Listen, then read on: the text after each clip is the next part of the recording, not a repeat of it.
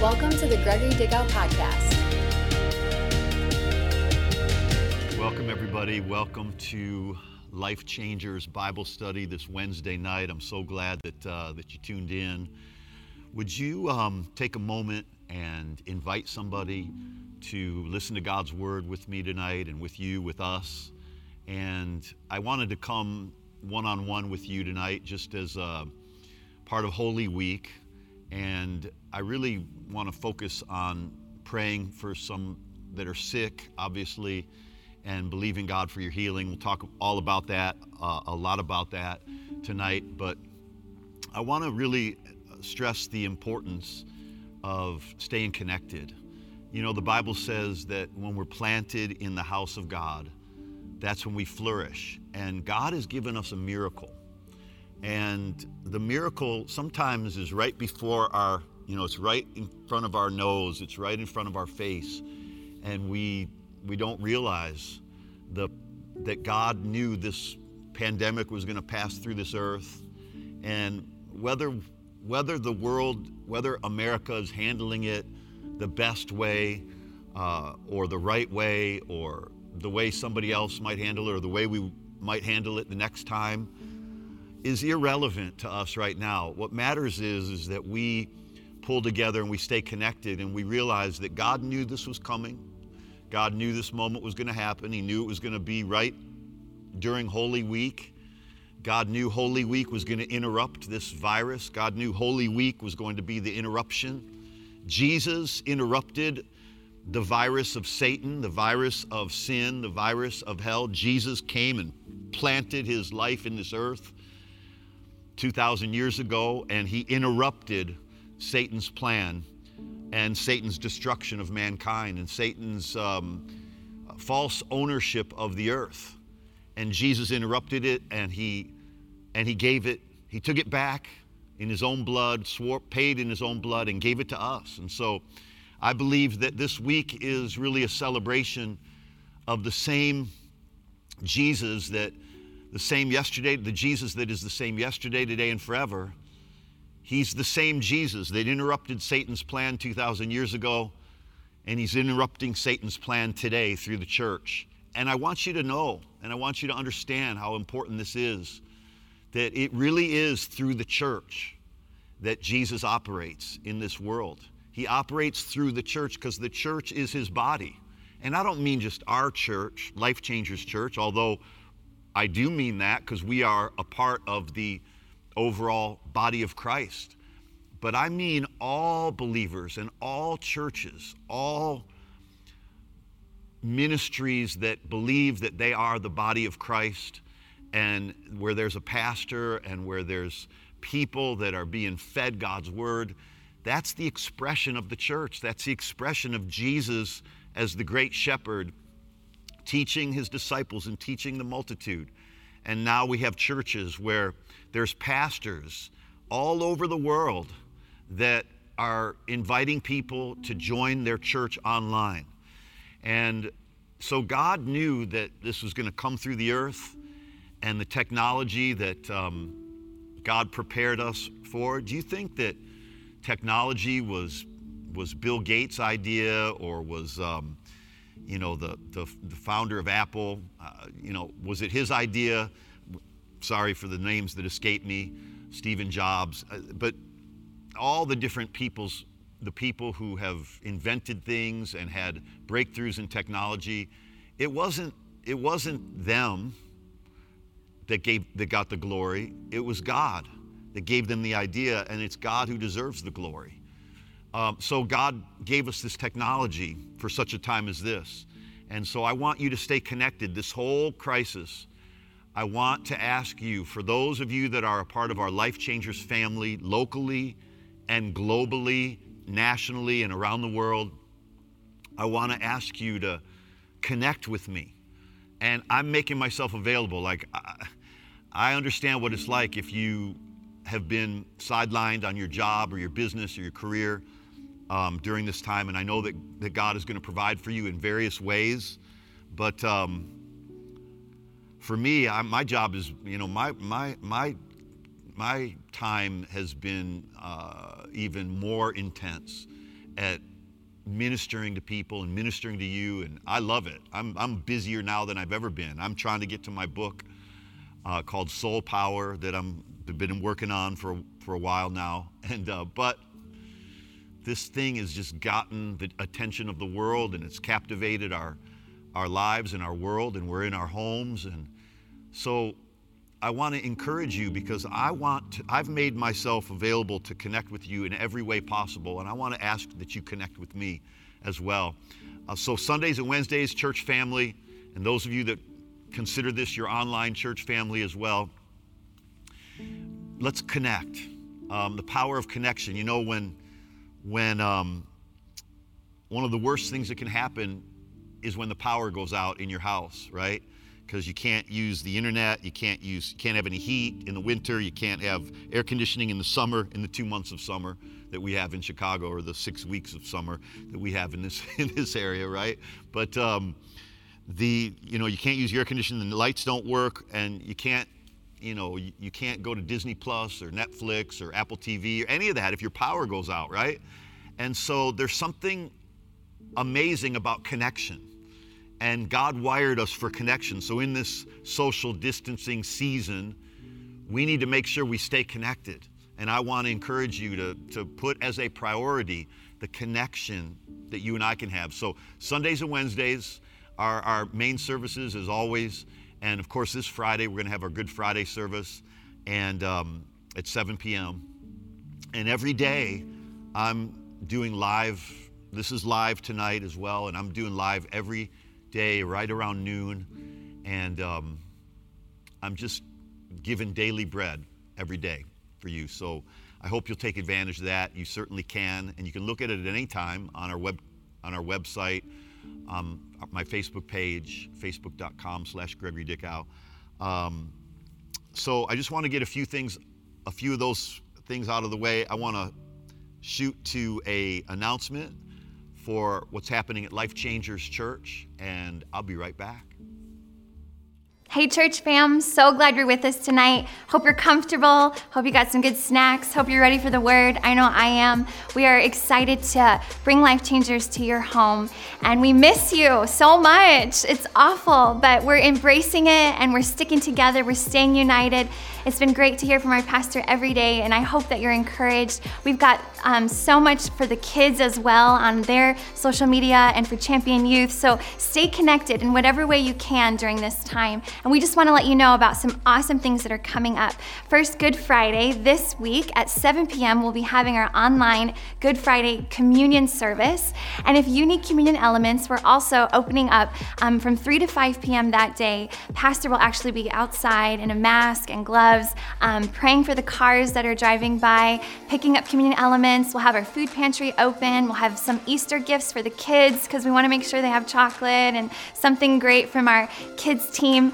So you're welcome to stop by in that time frame. Also at City Campus from 10 a.m. to 2, our pastoral team will be there as well. So we hope that you will join us for that awesome Good Friday experience. And then on Sunday, Easter Sunday, together with our church family, even though we're in our homes, we're united and we're pumped about it. We're excited for that service experience. Think about 5 people that you could invite. Just send them the link, send them the times, 9 a.m., 10:30, or 12:30 p.m. Central Time, and join in with us. Tune in. God's going to do something great. We're excited about it. If you need anything, though, let us know. We miss you guys. We're here for you. Info's on the screen of how we can connect with you, but do not hesitate to call. I know you're excited about tonight. I'm pumped. So let's lean in and enjoy an awesome word from our pastor.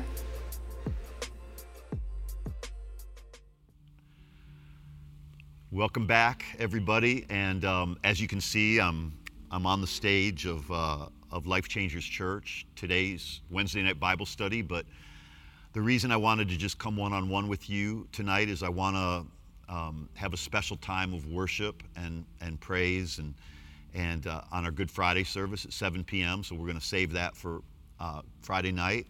And Friday night lights, and then Sunday morning, of course, Resurrection Sunday, Easter Sunday is going to be really beautiful and amazing. And, you know, nothing can really separate us from the love of God. If you think about it, our Heavenly Father is in heaven, right? But yet we're connected to Him through the Holy Spirit, and we're connected to Him through the body of Christ. And we are still the church, even though we're gathering online only right now.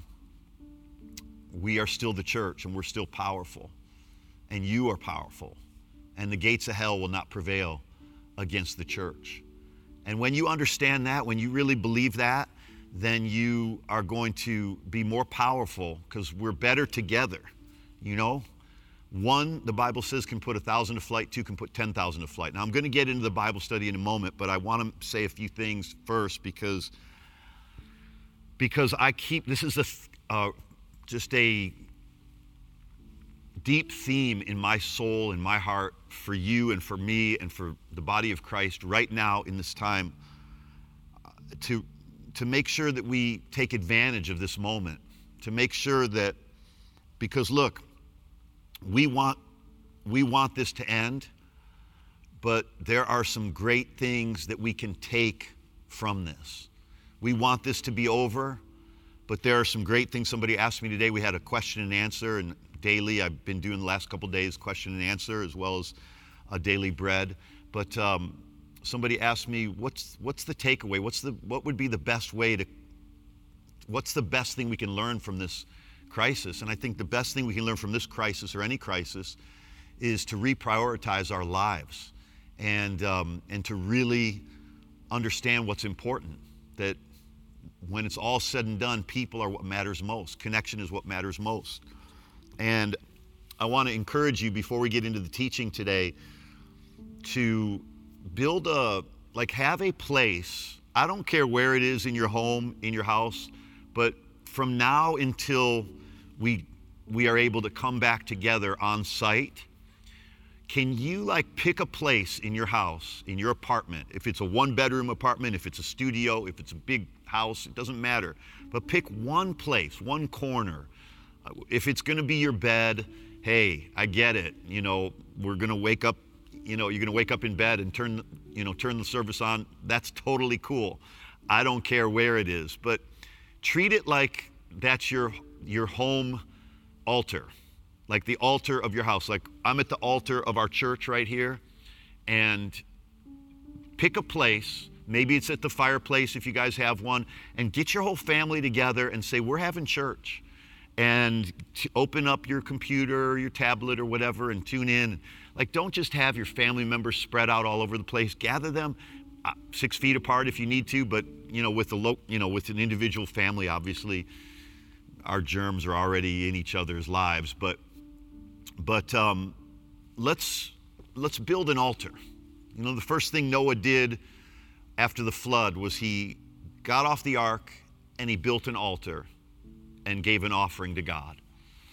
And I believe that your home can have an altar, and if it's just you that live alone, or you're just a couple, or if you're a single mom, or if you're a family of, nuclear family of father, mother, and children, don't build anything, just pull your couch up, pull your chairs up, make it the place. Make it your church location. Make it your seats at Life Changers. Make it your family altar. Okay, I just encourage you to do that. And then let me share a couple thoughts before I will also have an opportunity to give in our tithes and offerings in a moment. And we'll have the number up, and we'll have the address up, and we'll have the bill. You can have the link up. We'll have the link up. We'll have all the different ways that you can give in a moment. But I want to just try to get you to join me in how I've been processing through this pandemic, this season, this crisis. And here's some things I wrote down. If we beat this virus, but we don't learn God's promises of healing, then what have we learned? If we beat this virus, but we don't learn to take care of our soul, what did we learn? If we beat this virus, and when I say if, it's not if, it's when, you know what I mean, but if we beat this virus, but we don't learn to be more compassionate, What did we learn? If we don't learn to be more compassionate with others, what did we learn?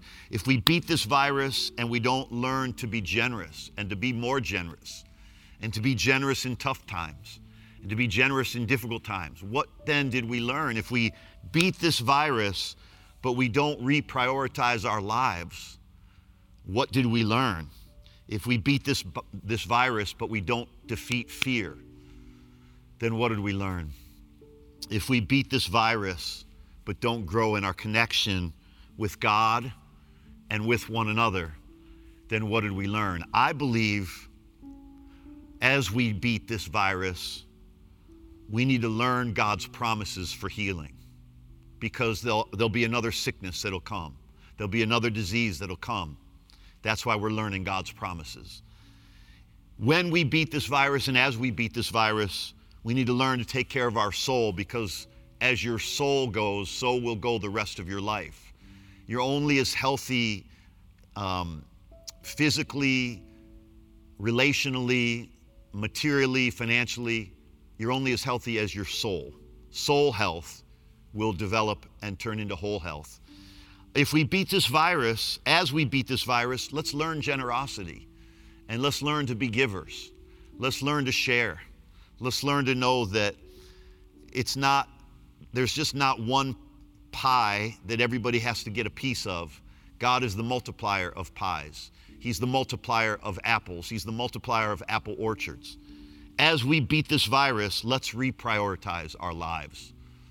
As we beat this virus, let's put first things first, and let's strip away the things that don't really matter. Let's strip away all of our petty offenses and the things that used to bother us. Now people are dying, and look, whether people are blowing this out of proportion, whether we've overreacted or not, it's irrelevant. What matters is, what are we going to learn? What are we going to learn? And I want you to learn to reprioritize your life. And as we beat this virus, let's beat fear. As we beat this virus, let's grow in our connection with God and with one another and with the church, the body of Christ, for which the gates of hell cannot prevail against. Amen. Well, I hope that makes sense to you. I thought I'd read a couple testimonies before we give to the Lord in a moment. One of the ways that Life Changers is staying connected is obviously our food pantry's open, as you heard. You can always come to that. You can always call for prayer. But one of the things that we've done is we've initiated an outgoing connect call to all of our members and all of our attenders, at least everybody we have a record for over the last year or 2 years. We're calling everybody. So we have a team of 20 or 30 of our staff and some of our pastoral team that are calling everybody that we have a phone number for.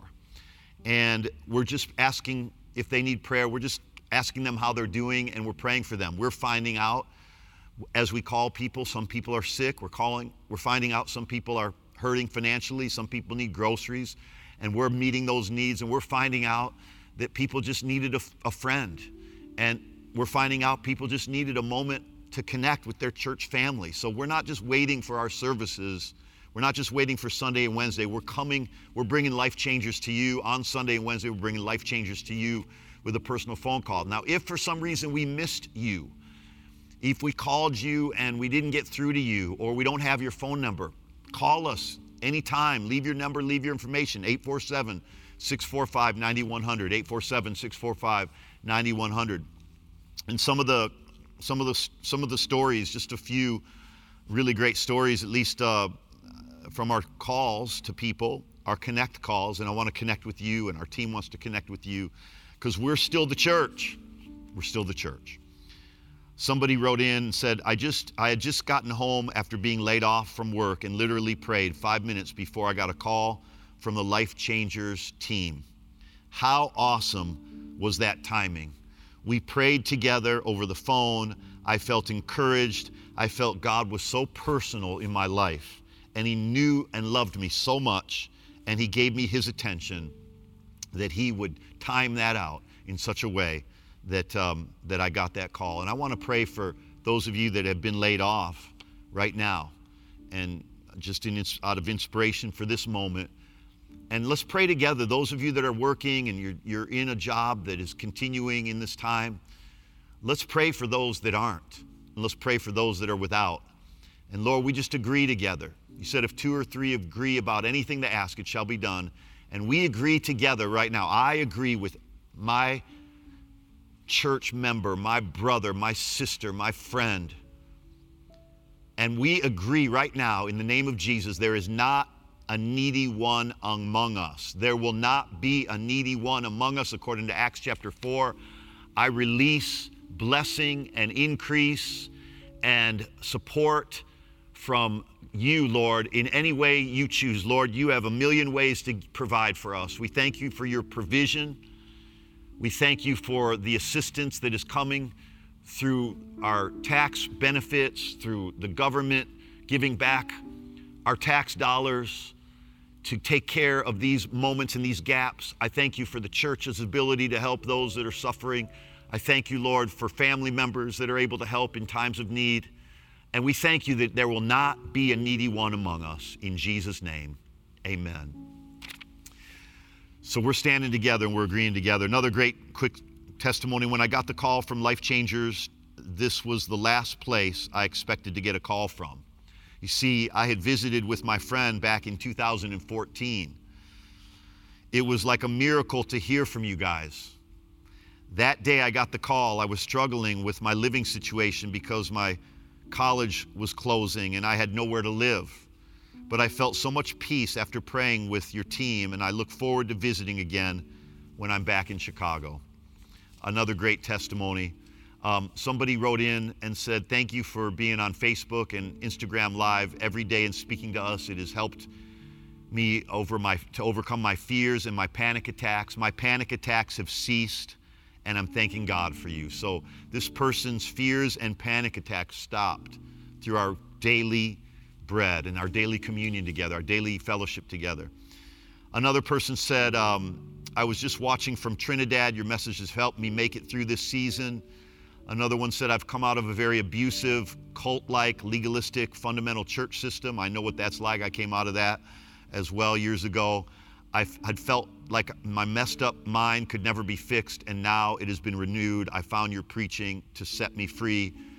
And I'm really grateful to hear that. Thank you, whoever that is that sent that. I really appreciate it. Can I tell you that that giving in a crisis, we're going to give at this time in our service, that giving in a crisis is really the best time to give. I mean, we need to give in good times. We need to give when we have an abundance, and we need to give when we don't. Throughout the Bible, the financial miracles throughout the Bible were miracles of people that were in lack, whether it was the widow that had just left a little barrel of meal and a jar of oil, and Elijah had nothing to eat, and they all ate on that little barrel of meal and jar of oil when she gave it to the prophet, and it lasted 3.5 years, to the other widow who in Elisha's day, she didn't know what to do to pay her debt. And Elisha said, what do you have in your house? Like, everybody's got something to give. What do you have in your house? The miracle that you need starts with what you have, not with what you don't have. The little boy with 5 loaves and 2 fish fed multitudes. Like, every miracle that had to do with finances or physical provision or sustenance, it happened. All those miracles happened in a moment of lack. All those miracles happened when there wasn't enough. And God wants you to know that even when there's not enough, there will always be enough. And there will always be a way that God will get it to you. Because if God can get it through you, God can get it to you. And I don't want to take a long time with this moment of giving, but there's going to be several ways on your screen that you can give. But I'm reminded of this preacher that I know of that told this story. And this is giving in tough times. This is an example of giving in tough times. He said, while I was preaching one Sunday, an elderly woman named Mary fainted, and she struck her head on the end of the pew, and she got knocked unconscious. Immediately, an EMT in the congregation called an ambulance. The ambulance came, and everybody was gathered around her. They strapped her to a stretcher. She was still unconscious. and they were getting ready to go out the door into the ambulance to the hospital. And just as they were getting ready to head out the door, Mary, the elderly woman who had gotten knocked out, she regained her consciousness. And she motioned for her daughter that was with her at church that day. She motioned for her daughter to come near. And everyone thought she was asking her daughter to come near so she could convey her final words as she was just regaining consciousness. And the daughter leaned over and put her ear right up to her mother's mouth. And the mother whispered, "My offering is in my purse. Make sure to give it." My offering. Lady's in the stretcher. She's being carried out of the church. She got knocked out unconscious from the church pew. If anything, you'd think she could sue the church. But instead, her parting words as she's going to the ambulance is, "My offering's in my purse. Make sure to give it." My offering's in my purse. Make sure to give it. You know, in tough times never last, but tough people do. I want to invite you to give. In Acts chapter 11, verse 28, they were in a crisis, and the prophet stood up and said, "Look, our brethren are going to suffer, and we need to encourage them, and we need to help them." And so they all gave, and all the disciples gave so that they could help the members of the church that were, in the days of Claudius, going to endure a famine. And God supplied through the disciples' giving. And God's going to supply to you through your giving. And God's going to supply to other people through your giving. So would you take advantage right now of giving online? It's the best way to give. You can also sign up for recurring giving or auto debit giving. And if you're on your laptop, you can just open up another browser and go to lifechangerschurch.com/give or find the Give tab, and the rest is self-explanatory. You can give on your phone, you can give through our app, you can give, you can text to give 77977, and that's really a great way to give. And you can also mail in. We have people that are mailing in their offerings, their tithe, to 2500 Beverly Road, Hoffman Estates, 60192. We have people that are stopping by and dropping off their offering and their tithe. We have people that are giving by phone. And you can call 847-645-9100 if you're more comfortable with somebody and sharing your confidentiality with somebody on the phone. That's great too. And you're also welcome to stop by our Hoffman campus during our office hours throughout the week, Monday through Friday, from 9 a.m. to 5:30 p.m., okay? Lord, thank you that you meet all our needs. You meet every person's needs. We thank you the church will always remain open. We thank you the church will always be here for people.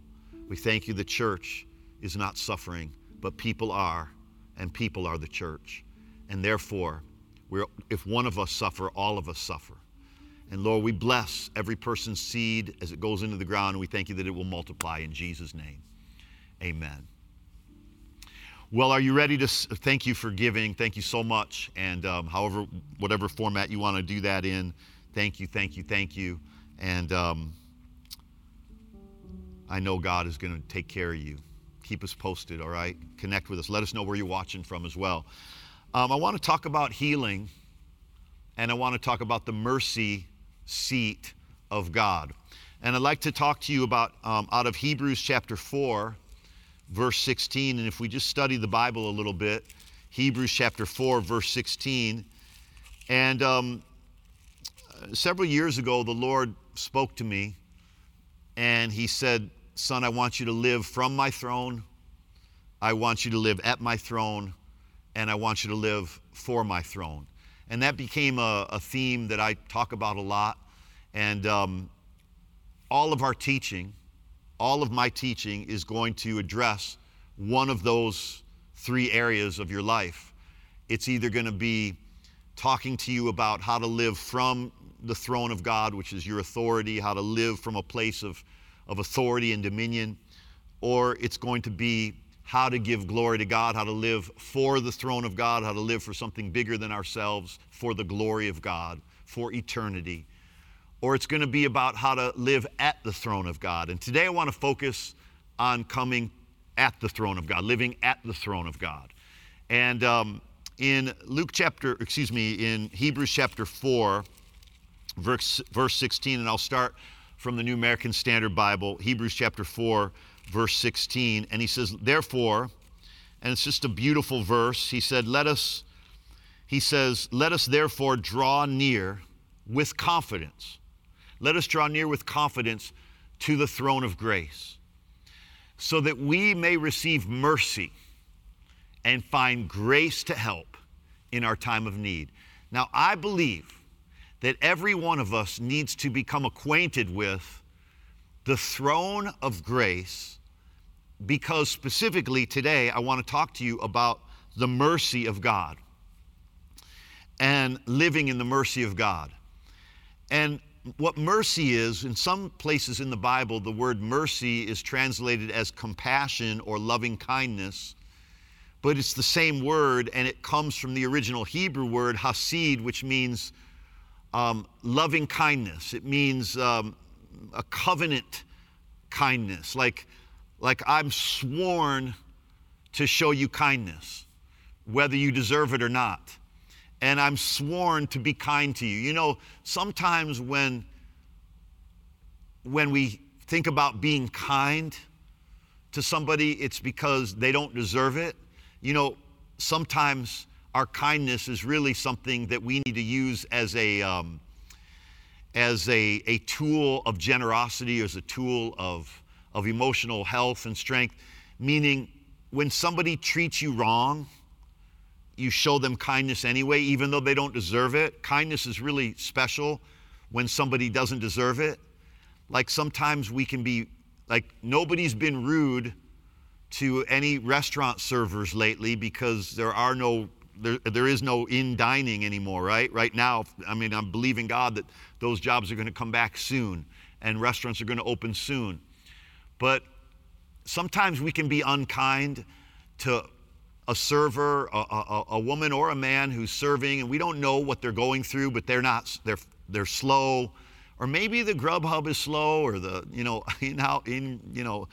dining out, dine and dash, whatever it's called. Don't dine and dash, but you know what I'm talking about. Maybe the person was rude, or maybe the person didn't do it on time. Like we've had food delivered to us and they forgot something, and we've driven ourselves. And I drove a few days ago to pick up something that a restaurant had forgotten. And the lady was so nice. And she was like, I'm so sorry. And I didn't walk in with an attitude like I have before, but I didn't walk in with an attitude that day. I just looked at her and I said, you know what, don't even think about it. Don't even worry about it. It's no big deal at all. It's just food. It's just food. Even though she was kind, I was kind to her. I was already determined to be kind whether she admitted it was her fault or not, and I wasn't going to go there and tell her it was her fault because I didn't really care whose fault it was. I just wanted to eat. You know what I'm saying? Like, we can't get focused on finding fault. This is a great opportunity for us to learn to be gracious and merciful and kind to people. And so I want to talk about that and what mercy is, because he said we can come to the throne of grace to receive mercy and to find grace to help in our time of need. Man, we need mercy right now. We need grace. We need grace. Now remember the difference between mercy and grace, okay? I want to make it easy. In the verse, if it's still up there, you can see that he said, let us draw near with confidence to the throne of grace. Aren't you glad it's not the throne of judgment? Aren't you glad it's not the throne of harassment, the throne of the Lord giveth and the Lord taketh away? Aren't you glad it's the throne of grace? The throne of grace is God's unmerited love and favor toward us. It's God's unearned love and favor. And if you guys, I don't know if that verse is on the screen, but you just leave it up there until I move on to the next one, just for the people's sake to see this. Thank you so much. I think that it's so vital that we understand this word, the throne of grace. God rules with grace.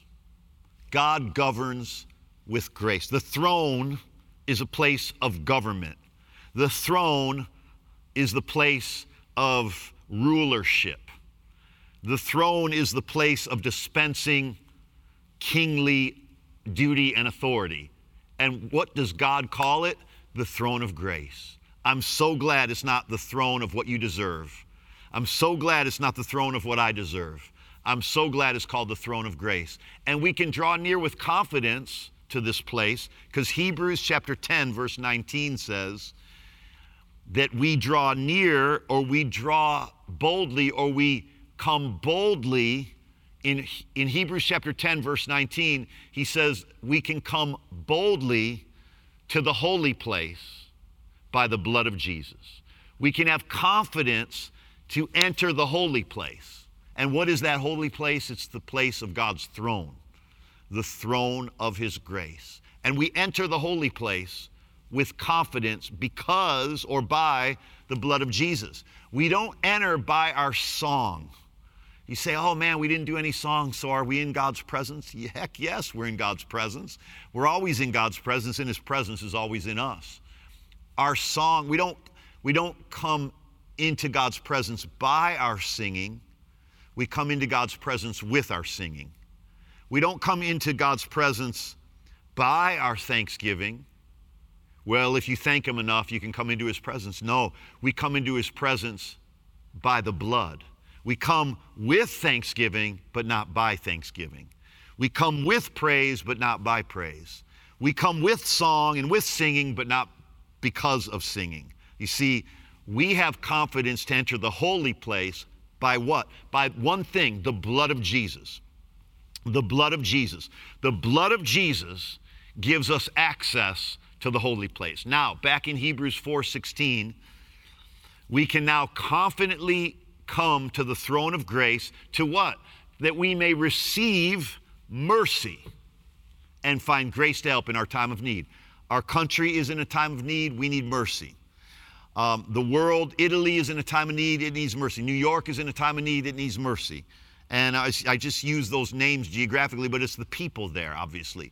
The people of Spain, the people of New Jersey, the people that have been hurt the most. And no matter what, any suffering is too much and more than what any of us want. But we need God's mercy. And I want to just go through a list of scriptures for you and just show you how it was through a connection or an understanding of God's mercy that healing flowed. And see, I know that in prayer meetings and in national gatherings, and I know that sometimes the churches can get really zealous and draw on 2 Chronicles chapter 7, verse 14. And if my people that are called by my name will humble themselves and, repent of their sins, and I will hear from heaven and heal their land. Well, that's an old covenant verse that we have. It's a promise that God will heal our land, but He won't heal our land because of our repentance. In the new covenant, He will heal you because of His mercy. He will heal our land because of His mercy. He will heal your body because of His mercy. He will heal your family because of His mercy. He will heal Italy because of His mercy. Well, if all the Catholics in Italy would just pray harder, will God heal the land? No, He will not heal the land because they prayed harder. He'll heal the land because of His mercy. Well, if America will repent of its abortion and repent of its homosexuality and repent of, its racism and repent, and I'm not trying to equate those things. Any of those things can be on whatever scale that you think those things are.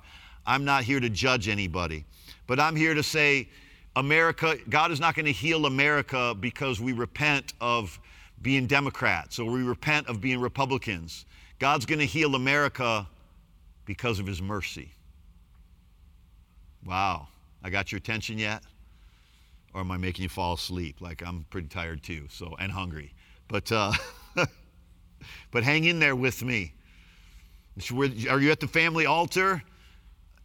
Are you a single person? You're a family. You and God are a family, and you and us as a church are a family. So stay at that altar until we're done. Dang it, just kidding. All right,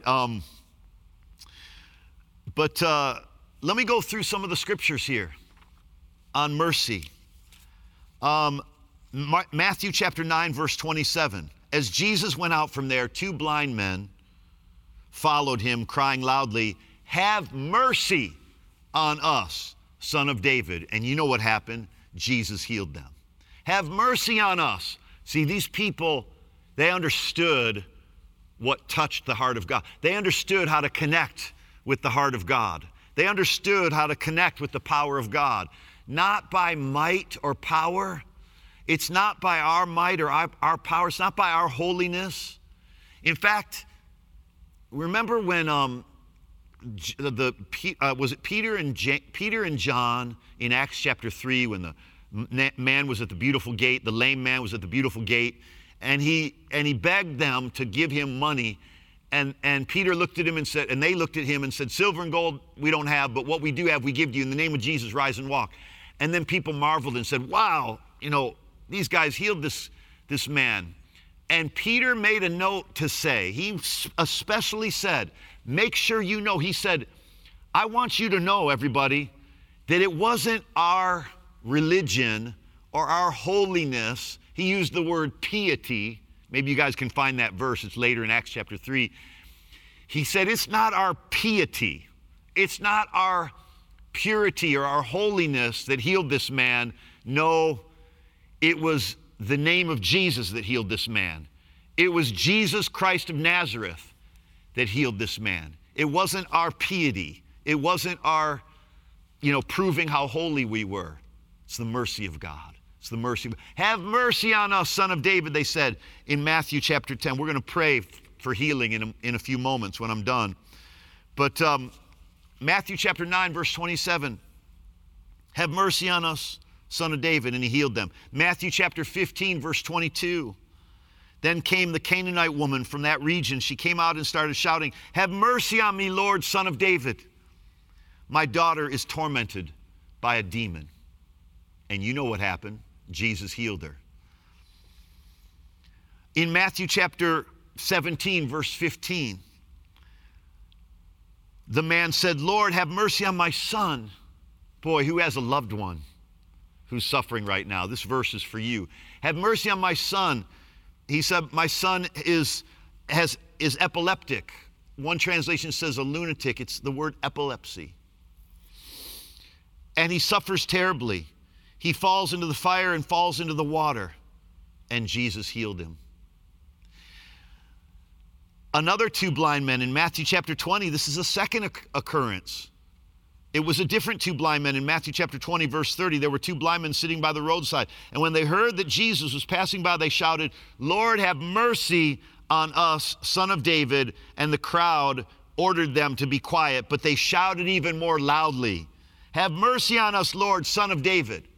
And if you look in the next verse, I think it says, and Jesus called them over to him and said, "What do you want me to do for you?" And they said, "We want to be healed. We want to be able to see." And look at what happens in verse 34. "And Jesus said, 'Be it done to you.'" Move with compassion. And this word compassion is the word mercy. And moved with mercy. They asked for mercy, and Jesus was moved with mercy. And it says in verse 34, moved with mercy, tender mercy or compassion, Jesus touched their eyes, and immediately they regained their sight and followed him. And I want to pause for a moment, and I want to let you know something. So many Christians around the world are searching for what they did wrong or what somebody else did wrong. Could we stop that? Could we stop blaming anybody? Like, it's all Adam and Eve's fault to begin with anyway. So we got to stop. Like, I don't care if it was China's fault. I don't care if it was a bat. I don't care if it was Batman. I don't care if it was somebody accidentally spilling some virus. I don't care if I do care. Obviously, I care. But my point is it doesn't matter at the end of the day what the cause of the virus was. What matters is what moves Jesus is mercy. What moves Jesus is mercy. What moved him to heal these people in every occurrence that I'm giving you, they asked him for mercy, and he met them with mercy, and mercy showed up as healing. And isn't one of our naval ships called the Mercy Ship? I think it's one of our naval ships called the Mercy Ship. One of the names of our ships is called the Compassion Ship. My God, like, can you get any more? Like, and that ship pulled into the harbor of New York, and everybody was celebrating. It was just a holy, awesome moment. For those of you that are watching in New York, we are standing with you. We're not thinking, oh, those New Yorkers, they're such worse sinners than us. We didn't have it so bad in Portland, Maine. We didn't have it so bad in Kalamazoo, Michigan. We didn't have it so bad in Timbuktu, such and such place. Like, it's not because you guys are so holy. It's because there just aren't a lot of people around you. It's like there's 30 of you that live in one city.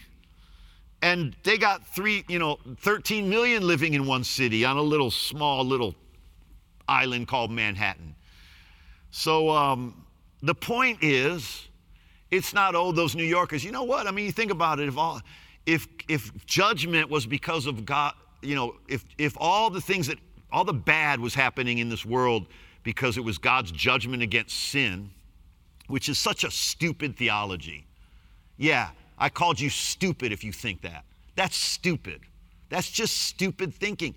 Like, either Jesus took God's judgment on his body when he became sin for us, took the curse for us, took our sickness, by his stripes we're healed. Either he took all that or he didn't. Either Jesus took the judgment or he didn't. But God's not judging America because... well, all the sin in America. Because look, if God was, well, you know, if God's judging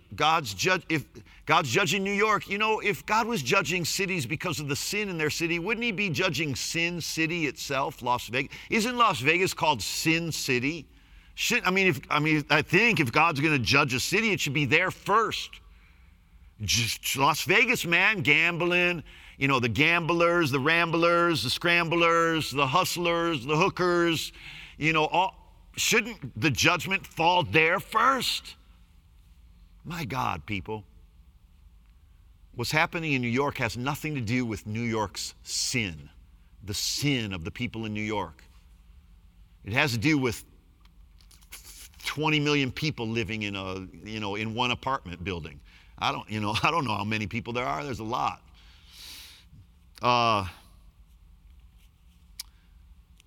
I'm sick and tired of God getting a bad name and Jesus being like us having a cheap version of Jesus. Like, he didn't do enough to absorb our judgment. Like, him becoming sin for us isn't enough. Him taking our stripes, by his stripes we're healed. Him becoming a curse for us so that we could have the blessing of Abraham. Like, that's like, he didn't do enough that God has to judge America and judge the world with the coronavirus? Sorry, no. That's not the gospel. The gospel is Jesus took it all and Jesus did it all. That's the gospel. It's good news. You can be healed from it all. Why? Because of mercy. Well, you're sure ornery, Pastor. I'm ornery at religion. I'm mad. I'm at war with religion because false religion feeds this idea, this notion that God's mad. He's fed up. He's had it up to here. He's up to his nostrils in your sin. He washed your sin away. The Bible says God is laughing in heaven. He's rejoicing in heaven over every soul that is saved. He's having a party in heaven. Every soul that gets saved, God is throwing a party. They're partying. Every minute every second somebody's getting saved somewhere in this world, and they are having a party in heaven over one soul being saved. All the angels in heaven rejoice. The Bible says one sinner is saved. All the angels in heaven rejoice. Oh! We think that's what the angels are doing. Oh! That's not rejoicing. Rejoicing is, yeah! Woo! Glory to God, let's have a party, get some food. Nobody watching me right now has a party without food. So, and when the prodigal son came home, that's what they had. Am I getting too loud for you? He came home, and what did the father do? Bring the best robe, put a ring on his finger, Kill the fatted calf. We're having red meat tonight. For this son of mine was lost and he's been found. This son of mine was dead and now he's alive. Mercy. It's mercy.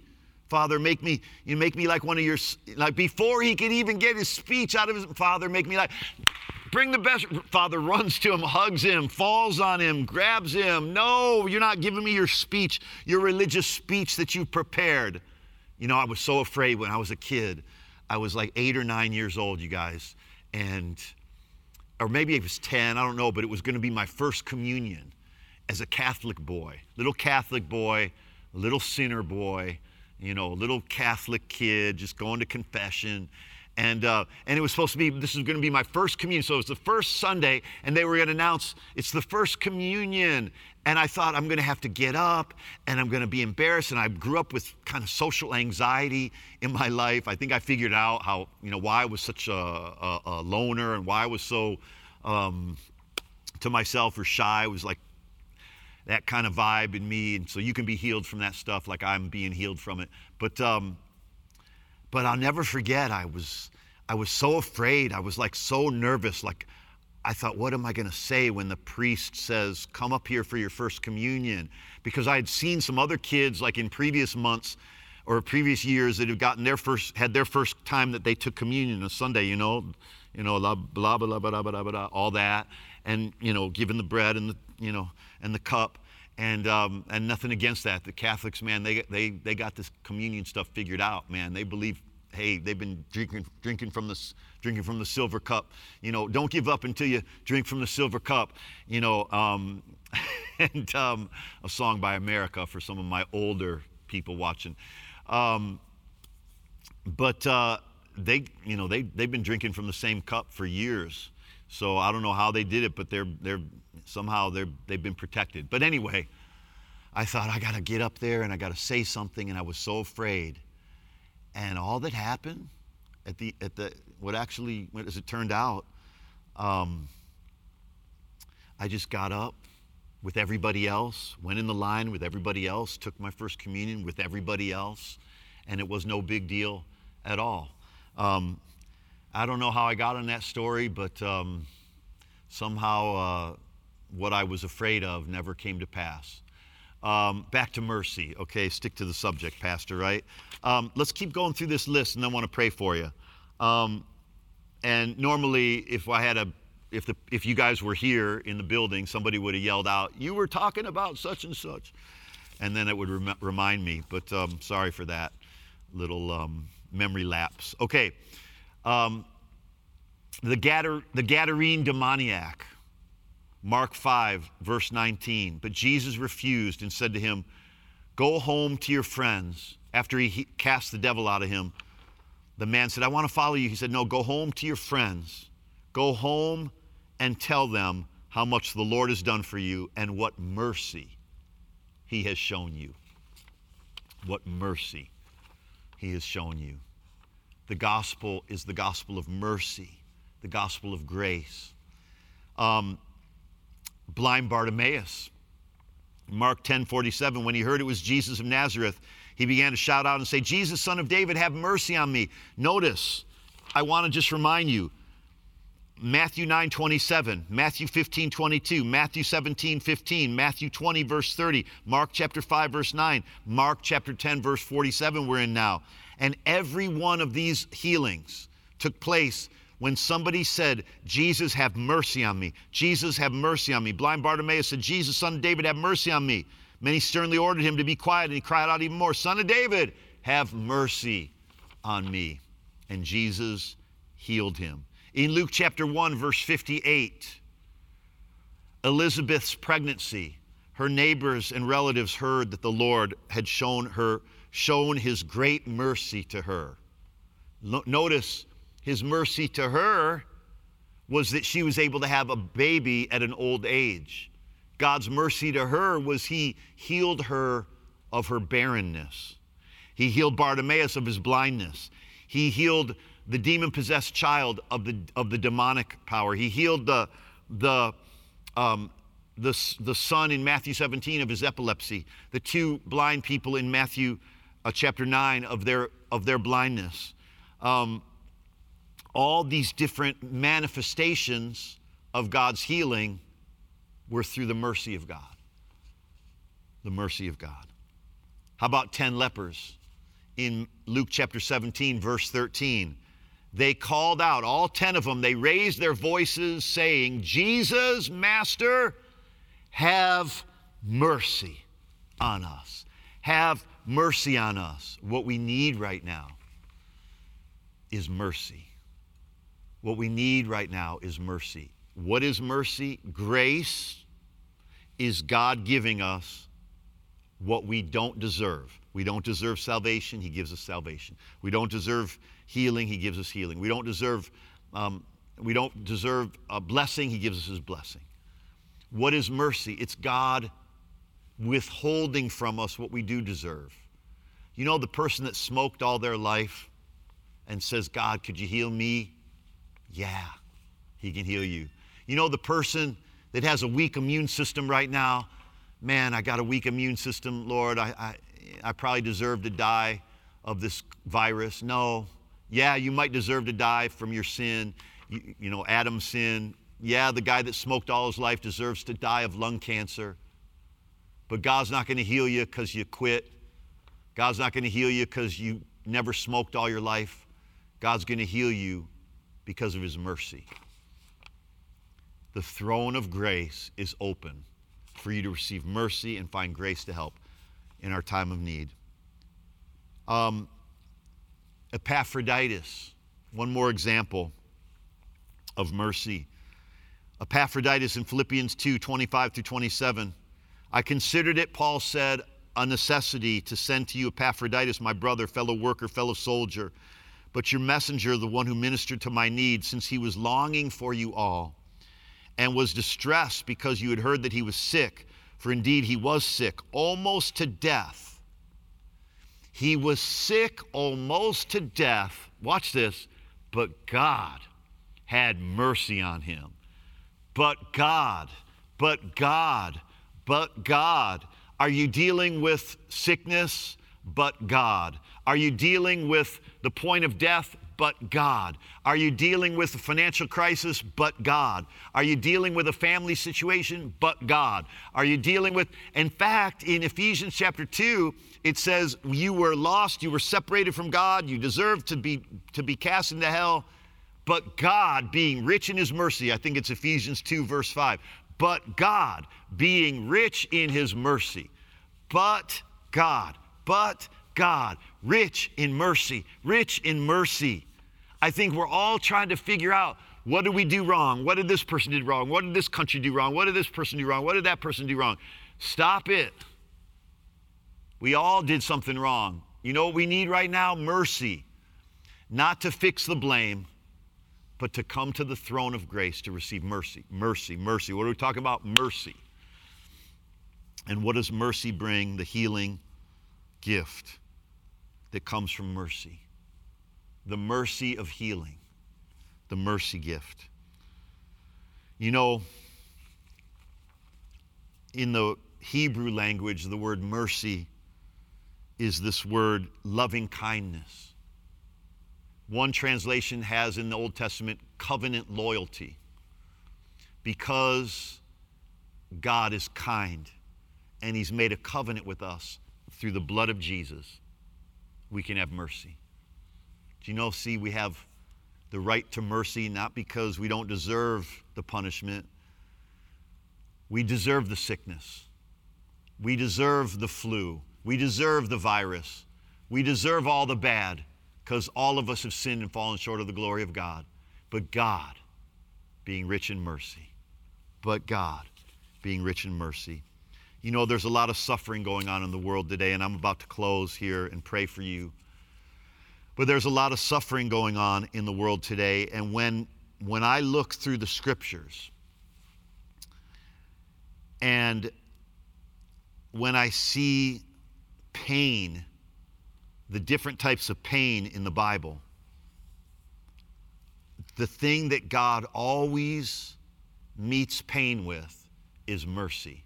I love that scripture that we just read in Philippians 2 when it says, Epaphroditus was sick to the point of death, but God had mercy on him. God had mercy on him, and not only on him, but on me. Can we be people that can believe that even though we don't deserve it, God will give us mercy? Even though we deserve the judgment, God will give us the mercy instead because of Jesus. Can we believe for those of us who have family members, oh, they deserve that sickness, they deserve that, or they deserve that, or they deserve what they got what's coming to them.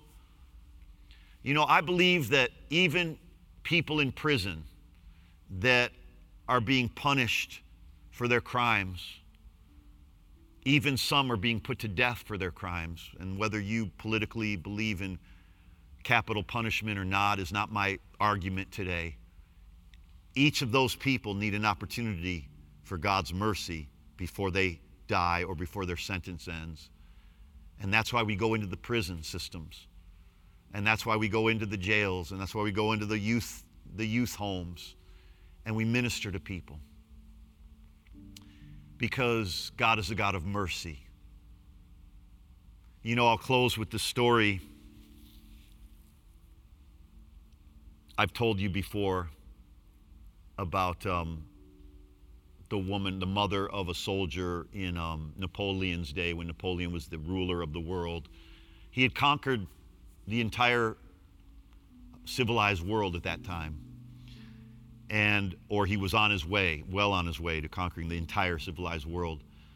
And one of the soldiers committed treason and betrayed Napoleon. And so the soldier was going to be was headed to the guillotine. He was his head was about to be cut off for his crime of treason, betrayal against Napoleon. And the mother yelled out to the emperor, Napoleon, who was there, as the story goes, oh, great emperor, have mercy on my child. That's my son. Have mercy on my child." Napoleon looked at the mother and said, "Madam, do you realize what your child has done against this country and against your emperor? He doesn't deserve mercy." The mother said, "Oh, great emperor, if he deserved it, it wouldn't be mercy." And at that moment, the emperor released the prisoner and he was set free. "If he deserved it, it wouldn't be mercy," she said. You know, if we deserved it, it wouldn't be grace. If we deserved it, it wouldn't be mercy. Whether your pain today is the pain of economic pain that is the result of this virus, whether it's the pain of a lost loved one, whether it's the pain of a disability that one of your children might have or that you might have, whether it's the pain of suffering, some enormous loss, whether it's the pain of guilt, whether it's the pain of feeling less than, whether it's the pain of this virus in you, you're afraid, this cough, maybe it's the virus. Mercy. Maybe I had it coming to me. You know, maybe your mother said, "You should have wore a coat, you should have dressed up warm and, in the winter." All these reasons why we feel bad or feel guilty or feel like, I don't deserve to be healthy. Mercy is what we need right now. Mercy triumphs over judgment.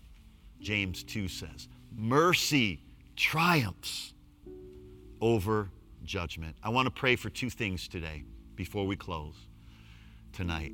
Number one, if you're not born again, if you're not sure you're going to heaven when you die, I want to pray for you, and then I want to pray for healings. But first, for those of you that have never received Jesus Christ as Savior and Lord, will you come to Him today? He's come to you. He's brought me into your home somehow, by accident, by miracle. I'm in your home right now, and I'm so grateful. I'm on your phone right now. I'm on your podcast right now. And if you died today, are you absolutely sure that you would go to heaven when you die? Well, see, everybody believes when it comes down to it. Most people believe there's a heaven and there's a hell, and there is a heaven and there is a hell, whether we believe it or not. It really exists. Whether you believe that in my past or not, it existed. Whether you believe I used to be a druggie or not, I was. You don't have to believe it for it to be true. It's true. If you're not absolutely sure that when you die, you'll go to heaven, pray this prayer with me. And wherever you are at your family altar, wherever you are on your phone, wherever you are at your home, would you pray with us and just say this: Heavenly Father. Pray this out loud, so that just as an act of faith for those that may be praying this for the first time. Heavenly Father, I invite Jesus Christ into my life. Just say that out loud. As my Savior and Lord, I receive your forgiveness for my sins. I believe Jesus died and rose from the dead. I believe the blood of Jesus cleanses me from all my sin. Amen. If you prayed that prayer, congratulations. You are now my brother. You are now my sister. You are now a part of our spiritual family. You're a part, most importantly, of God's family. And today, your new life begins.